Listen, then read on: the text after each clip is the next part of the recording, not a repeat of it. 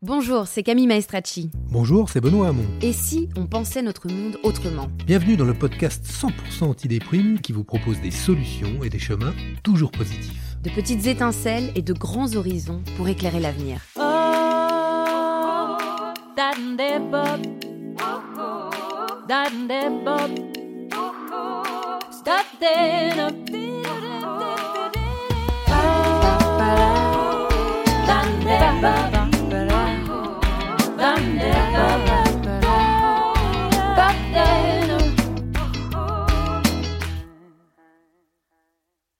Recul du PIB, chute du PIB, crise économique, récession, moins 3 points, moins 5 points, moins 13%. J'ai l'impression d'entendre que ça depuis que la crise sanitaire nous a tous frappés de plein fouet. Et c'est légitime. Euh, qui dit baisse de la croissance, dit aussi chômage, plans sociaux, faillite et détresse économique d'un certain nombre de ménages.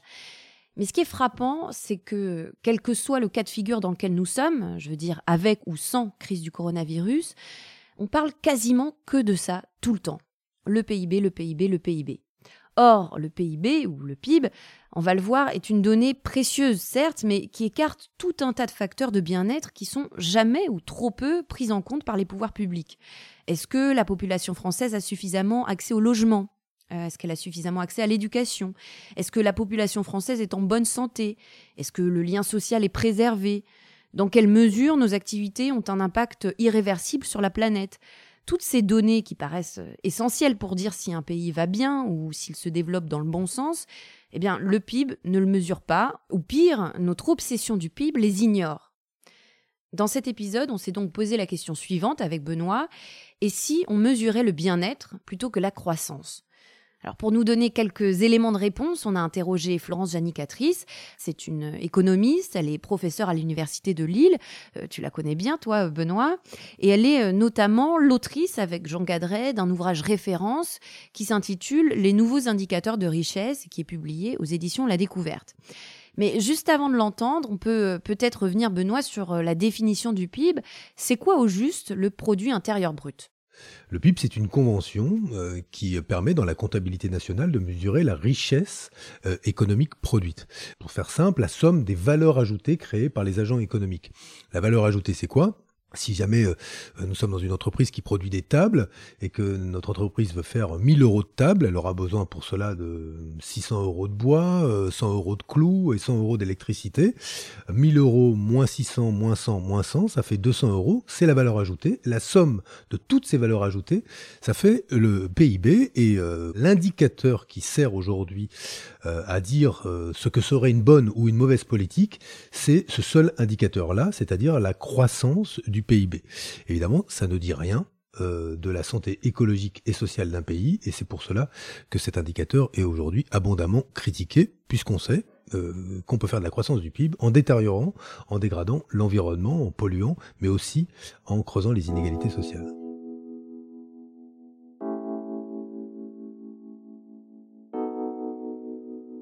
Alors maintenant qu'on sait un peu mieux de quoi il s'agit, Florence Janicatrice, est-ce que vous pouvez nous expliquer quel est le problème avec le PIB Qu'est-ce qui est contestable dans cet indice de référence qui est justement quasi incontesté? Déjà, on peut dire une chose, c'est que le PIB n'a jamais été euh, lorsqu'il a été élaboré au lendemain de la Deuxième Guerre mondiale, considéré comme un indicateur de la finalité des sociétés. C'est petit à petit que d'un indicateur de moyens, il a basculé vers un indicateur de finalité. Ça, c'est vraiment très, très important. Quand il a été euh, élaboré au lendemain de la Deuxième Guerre mondiale, l'indicateur du PIB, euh, il visait plutôt à estimer euh, des productions agricoles industrielles qui étaient très prédominantes dans le système productif. Aujourd'hui, 75% de ce que nous produisons sont des activités de service. Or, un volume d'activités de service, on ne sait pas bien ce que c'est. Qu'est-ce que c'est qu'un volume d'activités de santé? Qu'est-ce que c'est qu'un volume d'activité d'éducation euh, Tout ça, ça, nécessite des conventions quand même euh, beaucoup plus importantes que la convention de qu'est-ce que c'est qu'un euh, volume de, production industrielle, de voitures, de centrales nucléaires, de, tables, de chaises, etc., etc. les économies ne sont plus du tout les économies de l'après-deuxième guerre mondiale. Ce sont des activités où, au fond, ce qu'il faudrait mesurer relève davantage de la qualité. On sait bien que dans les activités de service, pour être efficace, il faut que ce que l'on produit soit de qualité beaucoup plus que les quantités chercher la quantité euh, dans la santé, euh, vouloir peut-être soigner plus vite et plus rapidement des gens, dans l'aide à domicile auprès des personnes âgées, qui est un exemple que je prends souvent, se fait souvent au détriment de la qualité et du coup est contre-productif par rapport aux missions qu'on peut se, se fixer. Il y a un autre type de critique, c'est au fond, est-ce que toujours plus d'activités économiques fait nécessairement euh, plus de bien-être? Est-ce qu'il n'y a pas un certain nombre d'activités économiques dont nous devrions essayer de nous départir pour permettre de régler les questions du bien-être? Alors, donnons quelques exemples. Euh, donc, toujours plus de santé, toujours plus d'éducation est bien pour le bien-être social. Donc, jusque-là, euh, voilà, il n'y a pas trop de dissonance cognitive, en tout cas intuitive. En revanche, toujours plus de réparation des catastrophes écologiques est, toujours mieux du point de vue du bien-être, d'une certaine manière. toujours plus de psycho et toujours plus du point de vue du bien-être social. Donc voilà, là, là, il peut y avoir aussi des, des interrogations, euh, toujours plus d'activités automobiles, toujours plus d'activités aéro, euh, aéronautiques, etc., etc. Et du point de vue du PIB et de la croissance économique, toujours mieux. Et donc évidemment, au fond, on voit bien qu'à partir du moment où on n'ajoute pas un certain nombre de critères à la croissance économique, eh bien, on prend le risque de se fourvoyer du point de vue de la soutenabilité. Donc ça, c'est la première, euh, critique. J'en ai encore trois. Hein. Je, peux les ajouter, je peux dérouler le propos. Je vous en prie, je vous en prie. Alors, deuxième volet de la critique, euh, voilà, lorsqu'on utilise la croissance économique comme, comme équivalent au proxy du bien-être social, c'est le fait que, euh, au fond, le PIB a un périmètre très conventionnel. Hein. Par exemple, Simon Kuznets en 1932 s'est interrogé euh, de savoir s'il allait ajouter la production domestique à l'intérieur du périmètre du PIB, qui est une question tout à fait intéressante. Est-ce que l'activité qui est réalisée au sein de la sphère domestique, qui donne lieu à aucune transaction euh, monétaire, mais qui est sans doute euh, producteur d'un supplément de bien-être. Euh, que serions-nous sans l'institution familiale, pour le dire autrement? Eh bien, ça vaut absolument zéro dans, dans les comptes. Et on voit bien, par exemple, que pendant le confinement, toutes ces activités qui ont euh, suppléé à l'activité économique ont euh, produit un supplément de bien-être de toute évidence. Euh, les familles qui ont dû suppléer à l'école défaillante, les familles qui ont dû préparer elles-mêmes les repas, etc., etc. avoir les yeux rivés sur la croissance sans tenir compte de toute cette superstructure ou de cette infrastructure, selon comment on a envie de la qualifier, et qui est absolument essentielle et décisive pour euh, permettre un bien-être social euh, pose des questions euh, si on considère que ça vaut zéro dans les politiques publiques, dans la manière de se représenter ce qui compte, dans la production de richesses vue au sens un peu, un peu extensif.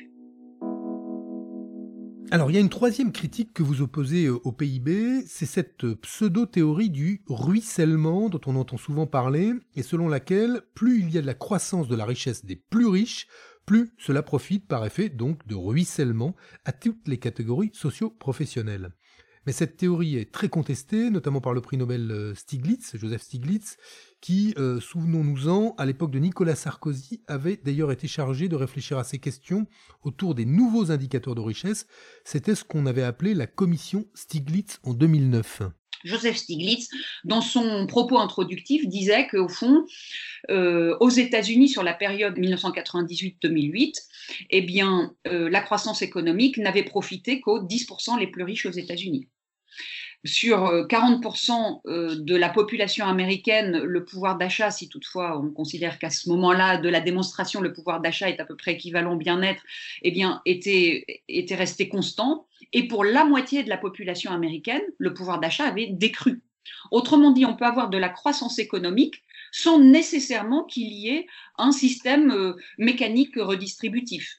Et donc, c'est une manière finalement de, euh, de, tordre le cou à cette représentation un peu mécaniciste du ruissellement qui consiste à dire si on a de la croissance économique à un moment ou à un autre, eh bien tout cela va ruisseler jusque, y compris les couches sociales les plus basses. On sait bien qu'on a besoin d'institutions et que l'un ne va pas nécessairement avec l'autre.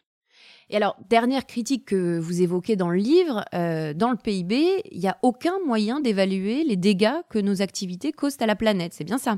La croissance économique, c'est ce qu'on appelle un indicateur de flux. un indicateur de flux, c'est-à-dire qu'en gros, on a 2200 milliards d'euros qui sont produits tous les ans par le, système économique français et les administrations publiques. Et euh, ces 2000 milliards d'euros, c'est ce qui est produit tous les ans. Donc voilà, ça s'appelle un indicateur de flux. Mais ça ne dit rien absolument rien des stocks. On, fabrique des irréversibilités euh, en matière de biodiversité, en matière de climat, en matière de qualité de l'eau, en matière de qualité de l'air, etc., etc. On n'a rien sur le bilan écologique, on n'a rien sur le bilan social, on n'a rien qui nous permettrait de nous alerter sur des éventuelles irréversibilités qui sont en train de se produire, voire qui sont déjà euh, en cours. C'est une belle transition, Florence, parce que justement, quels pourraient être ces indices ou ces indicateurs qui euh, permettraient à une société, en l'occurrence à ses dirigeants, de se dire Bon, là, on a quand même des voyants qui sont passés à l'orange ou au rouge et qui pourraient menacer directement euh, la cohésion de la société et la capacité, comme vous le dites, à une société d'agir collectivement, de se projeter euh, vers l'avenir de manière homogène, cohérente, euh, fraternelle, si possible. Donc, quels pourraient être ces indicateurs? Quels sont-ils? Et comment faudrait-il faire? L'espérance de vie en bonne santé, c'est-à-dire qu'à partir du moment où on considère que l'espérance de vie, je dis bien en bonne santé, devient un indicateur euh, central du bien-être social, eh bien, euh, on sera obligé inévitablement de transformer euh, rapidement un certain nombre de politiques publiques.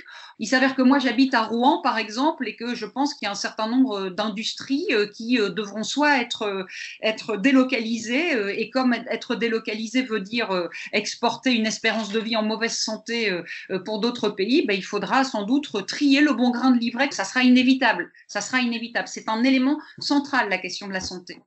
Et deuxième élément, plus généralement, peut-être des, indicateurs autour de, de, ce que fait la santé sociale sur un territoire ou au niveau d'une nation. On a, euh, au niveau de la région Nord-Pas-de-Calais de l'époque, euh, c'était autour des années 2005-2008, euh, on avait mis en place des groupes de travail pour réfléchir à ce qui faisait la santé sociale sur un territoire.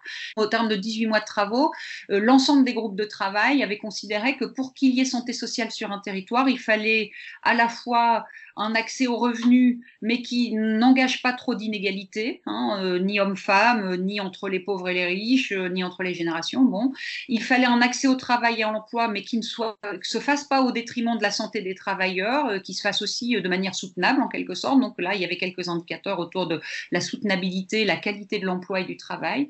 Il fallait qu'il y ait un accès au logement, il fallait qu'il y ait un accès à la santé et qu'il y ait une bonne santé pour tous il fallait aussi, et c'était un élément assez original qui avait été euh, ajouté, il fallait qu'il y ait euh, du lien social sur le territoire. Et donc l'ensemble de ces dimensions sont agrégées en un indicateur unique, ce qui permet dans un diagnostic de territoire, de regarder les territoires qui ont une santé sociale plutôt euh, performante par rapport à d'autres, et puis qui permet aussi de montrer qu'il n'y a aucun lien, aucune corrélation entre le niveau de PIB par habitant sur un territoire et cette santé sociale, ce qui est une manière aussi finalement de plaider, enfin de, faire une sorte de plaidoyer dans le débat public pour bien indiquer que euh, ce n'est pas le PIB ou la croissance ou le revenu par habitant qui nécessairement euh, permet de ruisseler sur des formes de soutenabilité sociale. Mais alors qu'est-ce qui bloque Qu'est-ce qui bloque en fait? Parce que ces indicateurs existent. Les travaux, comme vous disiez, ces travaux sur ces nouveaux indicateurs, euh, ils sont faits depuis euh, avant les années 60, vous me disiez. Qu'est-ce qui fait aujourd'hui on a l'impression que tous les outils sont là, qu'on on reste encore focalisé sur euh, le PIB moi, je vois au moins trois éléments qui permettent d'expliquer euh, cette fascination qu'on a pour la croissance comme finalité. La première, c'est cet excès de croyance dans euh, l'effet ruissellement, qui consiste à dire, au fond, euh, injectons des moyens euh, dans le haut de la pyramide sociale et, voilà dans une sorte de haut de la pyramide sociale. Et euh, d'une manière ou d'une autre presque mécaniquement euh, ces moyens finiront par être redistribués à l'ensemble des couches sociales. Mais il est nécessaire vraiment d'injecter des fonds dans le haut de la pyramide. On y trouve aussi un deuxième élément qui est celui de l'invention de ce qu'on appelle les théories de la croissance endogène le cycle de la croissance endogène, c'est croissance égale capital humain égale innovation égale croissance. Et donc, c'est à partir du début des années 80 qu'en gros, les économistes ont inventé un imaginaire de croissance infinie. Et ils ont inventé un imaginaire de croissance infinie dans un monde dont d'autres catégories d'acteurs, notamment les écologues, considéraient qu'il était de plus en plus fini.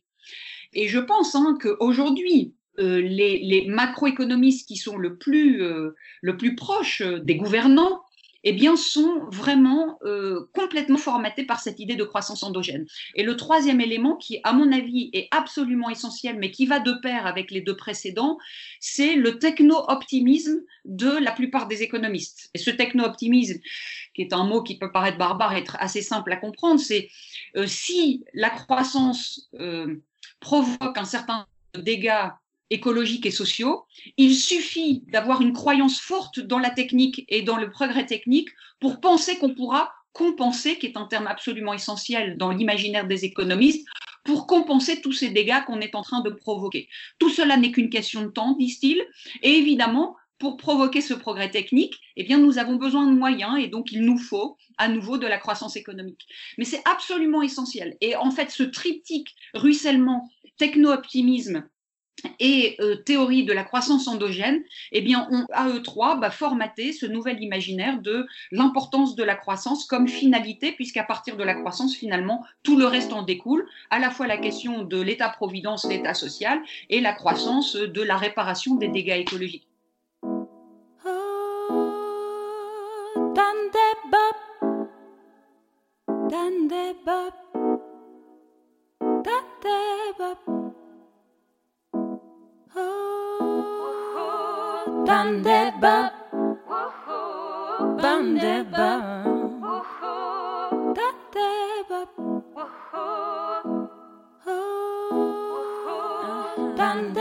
Notre PIB prend en compte dans ses calculs la pollution de l'air, la publicité pour le tabac et les courses des ambulances qui ramassent les blessés sur nos routes. Il comptabilise les systèmes de sécurité que nous installons pour protéger nos habitations et le coût des prisons où nous enfermons ceux qui réussissent à les forcer. Il intègre la destruction de nos forêts de séquoias ainsi que leur remplacement par un urbanisme tentaculaire et chaotique. Il comprend la production du napalm, des armes nucléaires et des voitures blindées de la police destinées à réprimer des émeutes dans nos villes. Il comptabilise la fabrication du fusil Whitman et du couteau Speck, ainsi que les programmes de télévision qui glorifient la violence dans le but de vendre les jouets correspondant à nos enfants. En revanche, le PIB ne tient pas compte de la santé de nos enfants de la qualité de leur instruction, ni de la gaieté de leurs yeux. Ils ne mesurent pas la beauté de notre poésie ou de la solidité de nos mariages.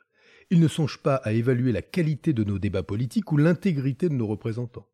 Ils ne prennent pas en considération notre courage, notre sagesse ou notre culture. Ils ne disent rien de notre sens de la compassion ou du dévouement envers notre pays. En un mot, le PIB mesure tout, sauf ce qui fait que la vie vaut la peine d'être vécue. Celui qui prononce ce discours en mars 1968 est en passe de devenir le favori de la course des primaires aux États-Unis. Il s'agit de Bob Kennedy, Robert Kennedy, qui euh, va euh, concourir aux primaires, euh, va l'emporter d'ailleurs dans la Californie, devenir le favori de l'élection primaire et sera hélas assassiné trois mois après ce discours en juin 1968 et ne pourra pas mettre en œuvre le programme économique qu'il souhaitait. Mais c'est intéressant parce que il dit à peu près tout euh, dans ce discours. C'est que, euh, en effet, le PIB, même si c'est une convention et un indicateur utile, qui disent que sont euh, les, flux de, la richesse économique, ne dit rien de ce qui fait que la vie mérite d'être vécue, qu'elle vaut d'être vécue. Et ce qui est intéressant, à un moment où nous savons aujourd'hui que la croissance de la richesse matérielle peut entraîner un effondrement écologique et un creusement des inégalités sociales, donc générer plus de violence que de bonheur, c'est de savoir par quoi équilibrer ou rééquilibrer la croissance du PIB comme indicateur, par quels autres indicateurs, pour construire des politiques qui soient des politiques soutenables dans le temps et qui échappent à la tyrannie du court terme qui est celle de nos sociétés contemporaines. Alors toi, Benoît, euh, qui a été ministre, est-ce que dans la façon dont tu travaillais euh, à, l'époque, est-ce que euh, tu étais pressé par cette obligation de résultat en termes de, de croissance économique? Est-ce que toi-même, tu as vu que c'était des résultats en termes de PIB qui comptaient ou est-ce que tu as pu exercer tes fonctions avec comme outil d'autres indicateurs? Ah, moi, l'indicateur de, croissance, il est omniprésent dans mon travail. Je peux prendre un exemple. Par exemple, nous, nous avons voulu, à l'époque de la loi consommation, mieux lutter contre le surendettement euh, des ménages qui sont déjà euh, très pauvres et multiplient les crédits à la consommation. On connaît tous ça, ces gens qui prennent des fameux crédits revolving et sans dette, sans dette, sans dette. À la fin, quand ils vont en commission de surendettement, ceux qui sont remboursés en premier sont les banques qui leur ont pourtant octroyé un crédit alors qu'ils étaient déjà surendettés. Et on a voulu lutter contre cela en responsabilisant cette fois-ci le prêteur, en disant celui qui est étranglé par déjà les dettes, mais qui a, doit nourrir sa famille, qui est dans une situation sociale et psychologique souvent de grande détresse, celui-là, quand vous décidez de lui prêter malgré tout un peu plus d'argent et que vous lui ouvrez une nouvelle euh, possibilité de crédit, bah, finalement, vous, il y a une forme d'abus de faiblesse de la part de la banque, puisqu'elle, en, bout du compte, elle sait qu'elle sera prioritaire euh, dans les commissions de surendettement de la Banque de France. Et on a voulu changer ça en créant le registre national du crédit aux particuliers, ce qui a provoqué une levée de bouclier des banques, on peut comprendre, mais, suivi aussi en partie par l'administration euh, des finances de, de Bercy, qui considérait que en remettant en cause l'activité de crédit de ces euh, banques. D'abord, on mettait en cause la croissance de leurs activités, mais en plus, on allait tarir la possibilité pour euh, les consommateurs d'avoir accès au crédit à la consommation et donc de consommer. Bref, c'était pas bon pour la croissance. La proposition que nous mettions sur la table, invalidée par le Conseil constitue, allait contre l'indicateur euh, numéro un. Mais toutes les lois aujourd'hui font l'objet d'études d'impact et les études d'impact sont principalement construites autour de la croissance et derrière des prétendues créations d'emplois.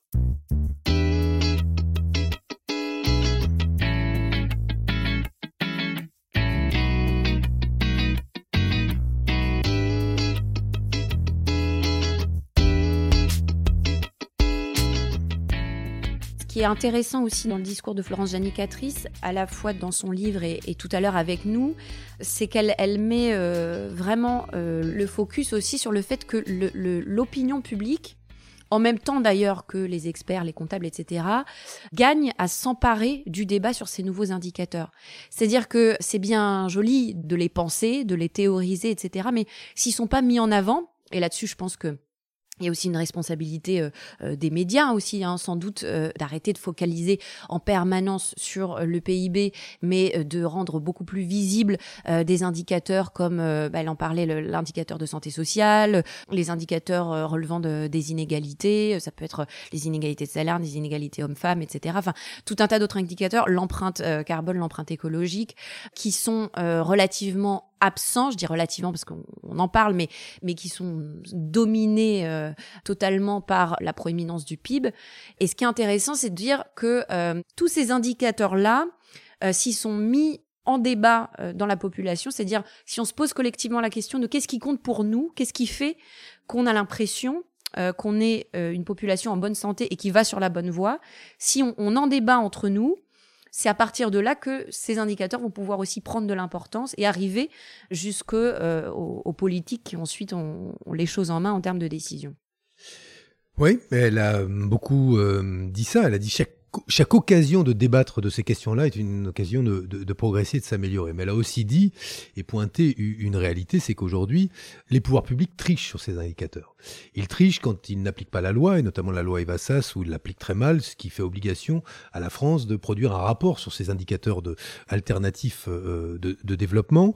Euh, quand ils trichent, par exemple, quand ils mettent en avant le fait que la France fait mieux euh, aujourd'hui qu'elle ne le faisait dans le passé sur les, les émissions de gaz à effet de serre, pour ce qui concerne la part des émissions dont nous sommes responsables ici, mais comme on exporte une large partie de nos émissions de gaz à effet de serre en faisant produire ailleurs ce dont nous avons besoin, l'empreinte carbone de la France reste terriblement négative. Or, évidemment, le, pouvoir communique non pas sur l'empreinte carbone, mais sur les émissions à l'intérieur de, euh, du territoire français. Voilà, il euh, euh, y, a quelque chose qui est absolument fondamental, c'est de se dire que si effectivement on change les indicateurs, ça va changer radicalement nos vies mais aussi nous amener à changer nos comportements. On ne pourra plus consommer comme on consommait avant, on ne pourra plus organiser notre, nos temps, vie professionnelle, vie privée, comme on le faisait avant, on ne pourra plus travailler comme, et produire comme on le faisait avant.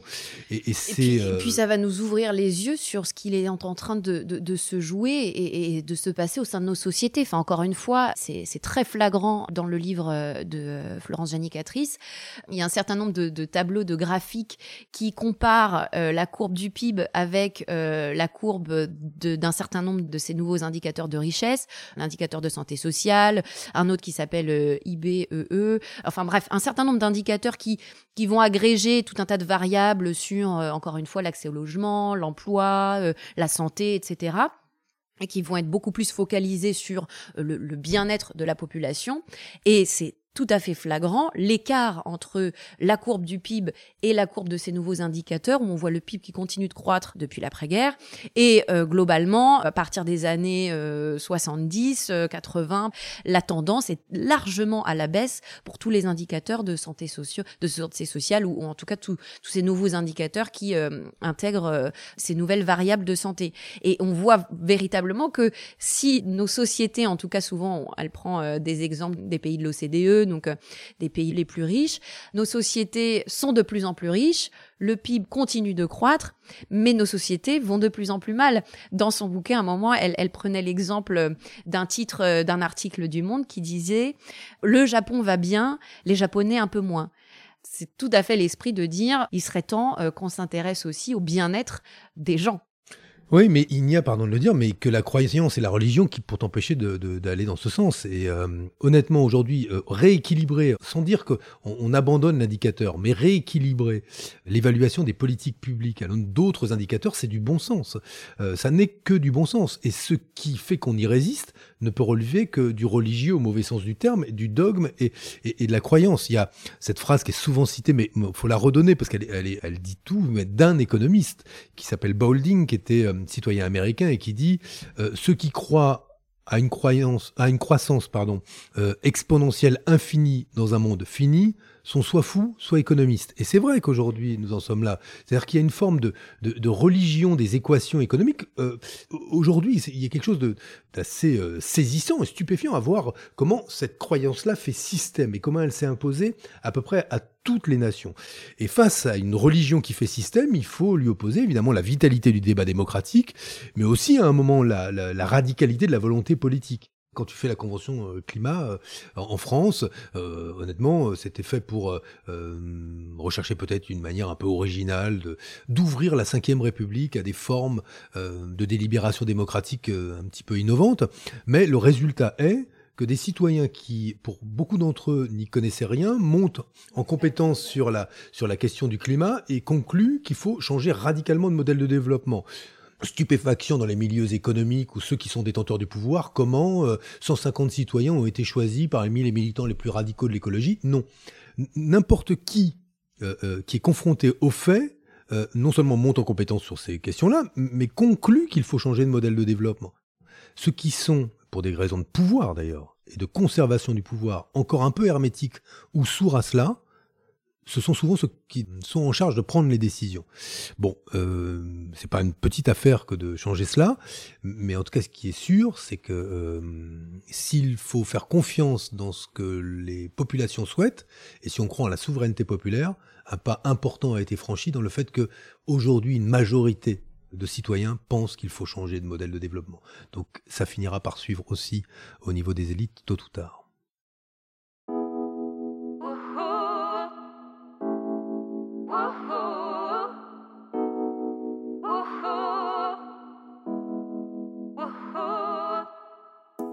Comme d'habitude, toutes les références bibliographiques, ouvrages, articles, études qui nous ont aidés à préparer ce podcast sont détaillées dans la description de l'épisode. Et si vous voulez réagir, n'hésitez pas à nous écrire à l'adresse podcast.essi.gmail.com ou sur Twitter à podcast-essi. On a hâte de vous lire. Essi est un podcast produit par Camille Maestracci et Benoît Hamon à la réalisation Camille Maestracci. Et à la musique, Emma Bitson.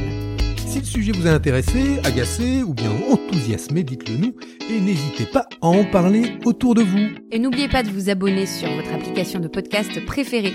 Rendez-vous le mois prochain pour un nouvel épisode. Salut oh,